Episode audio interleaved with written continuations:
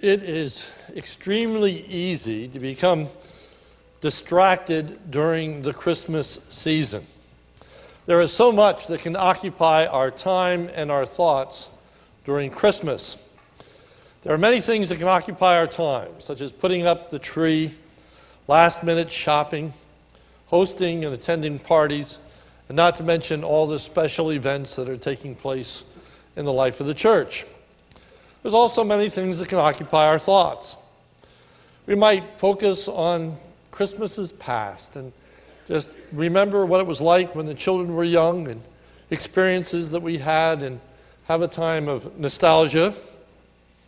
Or we might be looking to the future and thinking about all that lies before and anticipating our children returning home and being able to, to visit with family and extended family during the Christmas season.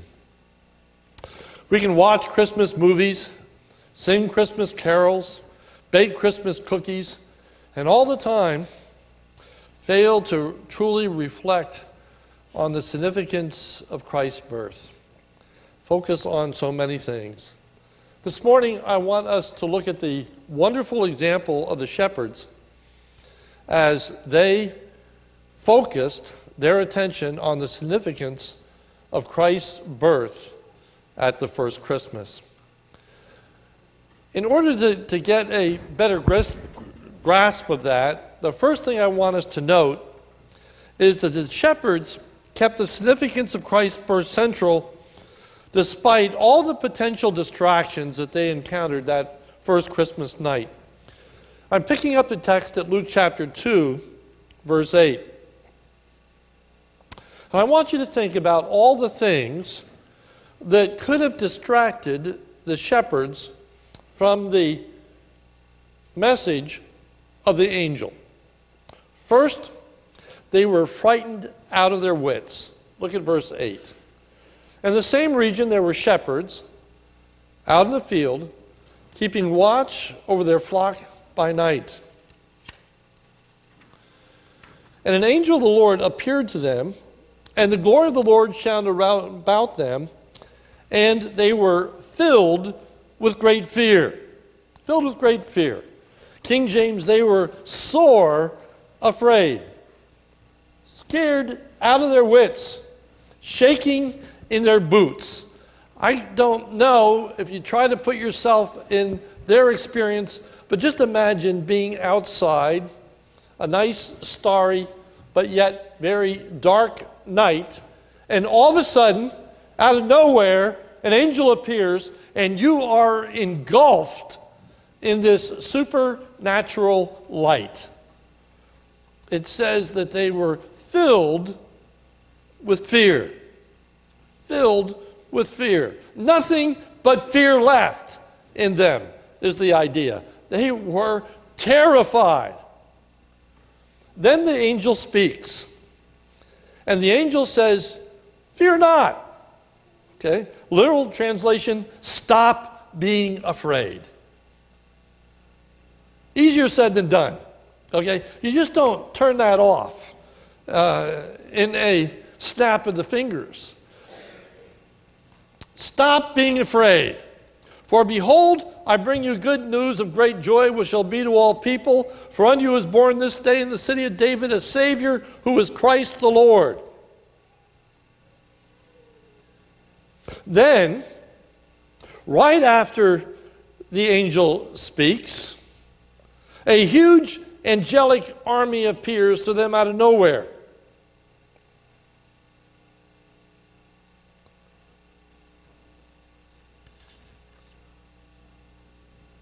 Luke 2:13. And suddenly there was with the angel a multitude of the heavenly host praising God and saying, Glory to God in the highest, and on earth peace, goodwill toward men. So the angel says to them, Stop being afraid, immediately goes into this statement of how a Savior is to be born, who is Christ the Lord.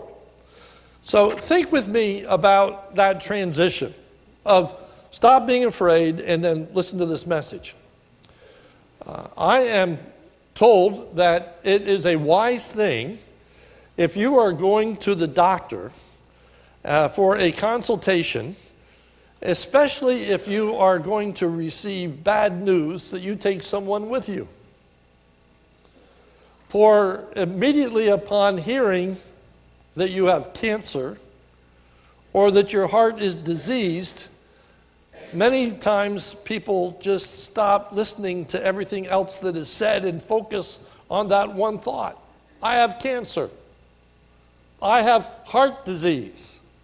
And everything else just kind of goes over their head. So it's good to have somebody else with you that can tell you everything else that the doctor said after that. I'm saying to you, it had been very easy for the angels to, excuse me, for the shepherds not to have listened to the message once they had seen the angel and they had experienced the engulfment in the light. It took discipline to stop being afraid and to listen. And then they hear the message, and as soon as the message is over, suddenly, immediately thereafter, there is this huge heavenly army. Again, out of nowhere, speaking as one, saying, Glory to God in the highest, and on earth peace, goodwill toward men. And then, just as quickly as they appeared, everything disappears. They go away into heaven. They're back in the dark. And they start speaking among themselves. Now, again, put yourself in their shoes if you can. Just imagine what that would have been like. And ask yourself, what might you have been talking about when that's over? Were you as scared as I was? Have you ever seen anything like that? Where did that light come from? Wasn't that angelic army incredible? Didn't that just send shivers up and down your spine? What did they talk about? Well, we don't have to imagine. The text tells us what they talked about. Notice verse 15. When the angels went away from them into the heaven, the shepherds said one to another, Let us go over to Bethlehem and see this thing which has happened, which the Lord had made known unto us. They're talking about the message. They're talking about what has just been said.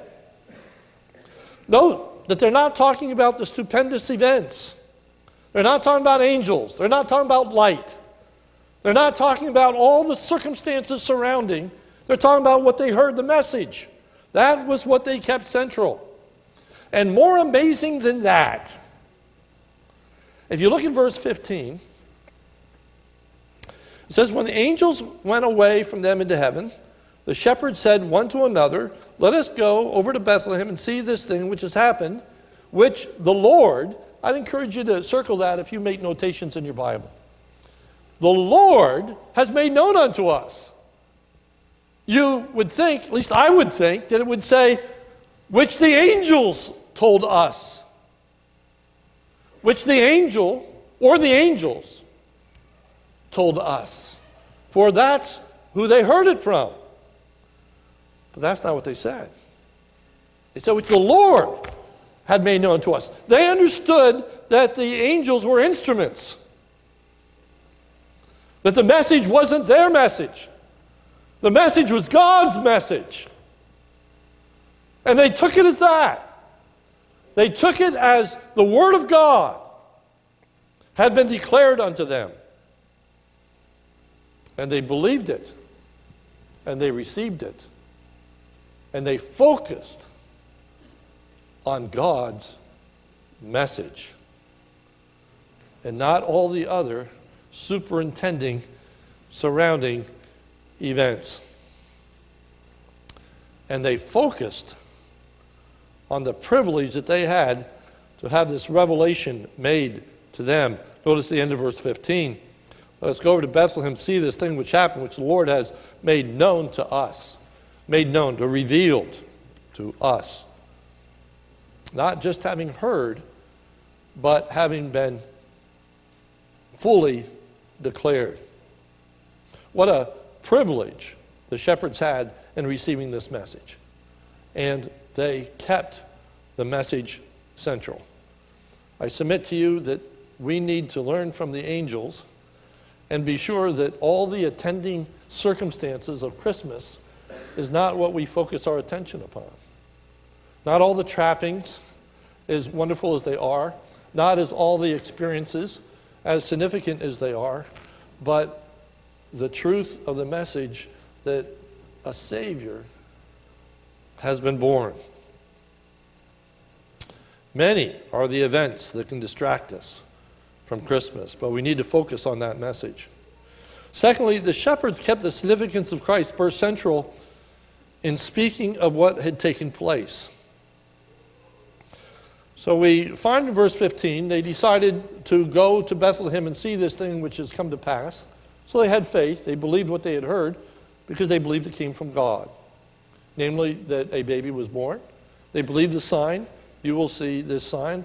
You'll find a babe wrapped in swaddling clothes lying in a manger. They believed that. So they went to Bethlehem to see the babe wrapped in swaddling clothes lying in a manger. So we pick up at verse 16. And with haste. And they went with haste and found Mary and Joseph and the babe lying in a manger. And when they saw it, now this, they made known the saying that had been told them concerning this child.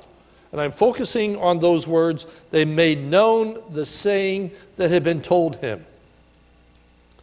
Note that the shepherds did not talk about their own experience in hearing of the birth of the child. They did not make the message about themselves. And they didn't even make the message about all of these supernatural events that took place. Now, I'm not saying that they didn't mention them, I, I think they probably did, for it explained how they heard that truth about this baby. But the point is that the text focuses on the saying. Verse 17. They made known the saying. They made known, they declared what God had communicated to them through the angel. What God had said about Jesus. Not the light, not the shepherd, uh, excuse me, not the angel, not the heavenly host, not all the supernatural, but on the statement that a Savior had been born. And the people who had heard had various responses, as we heard from Pastor Cruz. We have uh, the people wondered at what the shepherds told him. Mary valued what she heard and took to heart. For verse 19 says, Mary treasured up all these things, pondering them in her heart. Application We have the privilege and duty, since the message is made known to us, of making the significance of Christ's birth known. And we can talk a lot about Christmas without ever getting around to talking about the fact that a Savior is born. We can talk about the busyness. We can talk about buying gifts. We can talk about how beautiful the tree is. We can talk about events that are going to happen. We can talk about church services going to take place. We can talk about baking cookies. We can talk about how busy the internet is and trying to get on. We can talk about a host of things without ever talking about a Savior being born. May we be careful this Christmas season that in all of our speaking about Christmas, all of which is appropriate, all of which is good, but may our ultimate focus be on a Savior is born. You know, everyone who were gathered around that night knew that there was a baby lying in a manger. They knew he was wrapped in swaddling clothes. What they didn't know who he was who Jesus was. They didn't understand the significance of this baby that was just born. They got the circumstances, they got the, the humble setting. But what was important for them to know was a Savior has been born. And I would just submit to you that we're going to encounter a lot of people this Christmas season who know a lot about Christmas. They know about the trees, they know about the lights, they know about pageants and hosting parties. And you know, many will be able even to tell details of the Christmas story. You know, a lot of people know that there was a bright light that night, that there were shepherds. And people have gone to so many Christmas events. A lot of people raised in the church, saw Christmas programs. Many were shepherds themselves. And they know about a baby being born. But there are a lot of people who don't understand the significance of that birth. Who Jesus really was, the God man. The Savior of all those who place their faith and trust in Him. That good news. Behold, I bring you good tidings of great joy, which shall be to all people. For unto you is born this night in the city of David a Savior, who is Christ the Lord. Christ, that anointed one, that Messiah, the Lord God a Savior. That's what people need to know, and that's what we need to talk about during this Christmas season. And then, thirdly, the shepherds kept the significance of Christ's birth central in their rejoicing and praise. When the shepherds returned to their fields, they were rejoicing, uh, glorifying, praising God. Look at verse 220. And the shepherds returned. That is, they returned to their fields, they returned to their flocks, they returned to their business, if you will. They returned, but they returned differently. For they returned glorifying and praising God. I hope that when you go to work tomorrow, you are still glorifying and praising God. I hope it doesn't end with this service. I hope it doesn't end with the singing of the final hymn. But we continue to rejoice and glorify and praise God. But what I want to focus in upon is what is the cause of the glorifying and praising God. Look at verse 220. And the shepherds returned glorifying and praising God for, or because of, result of, all that they had heard and seen. All that they had heard and seen. Note that what they had heard takes precedence. It's referred to first. It is given to us in an order of priority. They're rejoicing in everything that they had heard. This message a Savior is born, who is Christ the Lord, and this will be a sign unto you. You shall find the babe wrapped in swaddling clothes, lying in a manger. That's what they focused on, what they heard. And then it says, and what they had seen for all that they had heard and seen. Now, what are they rejoicing in seeing? Consistently, it's not in seeing the angel. It's not in seeing the light. It's not in seeing the heavenly host. And you might ask the question how can you be so dogmatic? how can you be so certain? How, how can you speak so authoritatively that that's not what they are rejoicing in seeing when it says that they're rejoicing in all that they had seen and heard? Answer the last phrase of the sentence.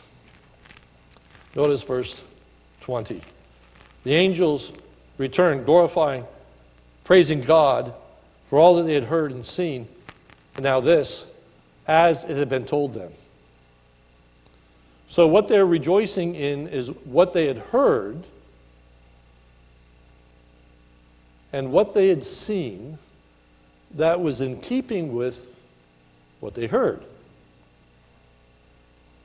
So, what they are rejoicing in seeing is the babe wrapped in swaddling clothes lying in a manger. That's what they were focusing on. They had seen this babe wrapped in swaddling clothes lying in a manger. And why were they rejoicing in that? Because, end of verse 20, as it had been told them, the angel said, This will be a sign unto you. This will be a demonstration of the reality of what I have just said. Namely, that unto you is born this day in the city of David a Savior who is Christ the Lord. And this shall be a sign, this shall be a proof, this will be an assurance to you, this will be the evidence. You will find a babe wrapped in swaddling clothes, lying in a manger. And they made haste and they went to see this babe lying in a manger. And the text tells us that when they had seen it, verse uh, 17, and when they saw it, that is the babe lying in a manger, they made known the saying that had been told them by the child. So you see, their cause of glorifying and praising God is because of the truth of what they heard. It wasn't just a marvelous declaration, it was truth. It was real. It wasn't just a story. They're glorifying and praising God because a Savior was born. A Savior who is Christ the Lord. You see, for our glorifying and praising God to be real, to be authentic, to be genuine, it has to be accompanied by belief. If our rejoicing is going to have any kind of reality to it, it's because we believe what the Word of God says. A Savior is born. Otherwise, everything else is contrived. Everything is momentary. All right? All the Christmas joy and, and uh, good feelings really mean nothing if it isn't true that a Savior has been born. But it is true. It is true. A Savior had been born. And then, lastly, in verse 20, it says, as it had been told them as it had been told them. That they had the privilege of receiving that message, which I emphasized earlier in the passage. It says, which had been made known to them, revealed to them. They had this understanding of this privilege that God had done this supernatural work of bringing them to faith. That was the the reason for the angel. That was the reason for the fear. That was the reason for the light. It was all as the grace of God in authenticating and bringing these shepherds to faith. And I say to you that one great cause of rejoicing needs to be for us number one, we have heard this message. We know why Jesus came. We understand who Jesus was. We get what Christmas is all about. We understand the tree, we understand the lights, we understand the candles. We understand that it's all a celebration that Jesus, who is Christ the Lord and Savior, has been born. But not only do we understand the message, we believe it. We believe it. And that is the grace of God. That is the goodness of God. That He shone forth that light into our hearts and bring us to faith. Jesus is going to ask His disciples and say, Who do men say that I am? And Peter answers, Some say thou art John the Baptist, some Elijah, others Jeremiah or the prophet. He saith unto him, But who do you say that I am? And Simon Peter answered and said, Thou art the Christ, the Son of the living God. And then Jesus says, Blessed art thou, Simon Barjona, for flesh and blood has not revealed that unto you, but God. Peter, you are blessed because you you understand that not because of what somebody told you.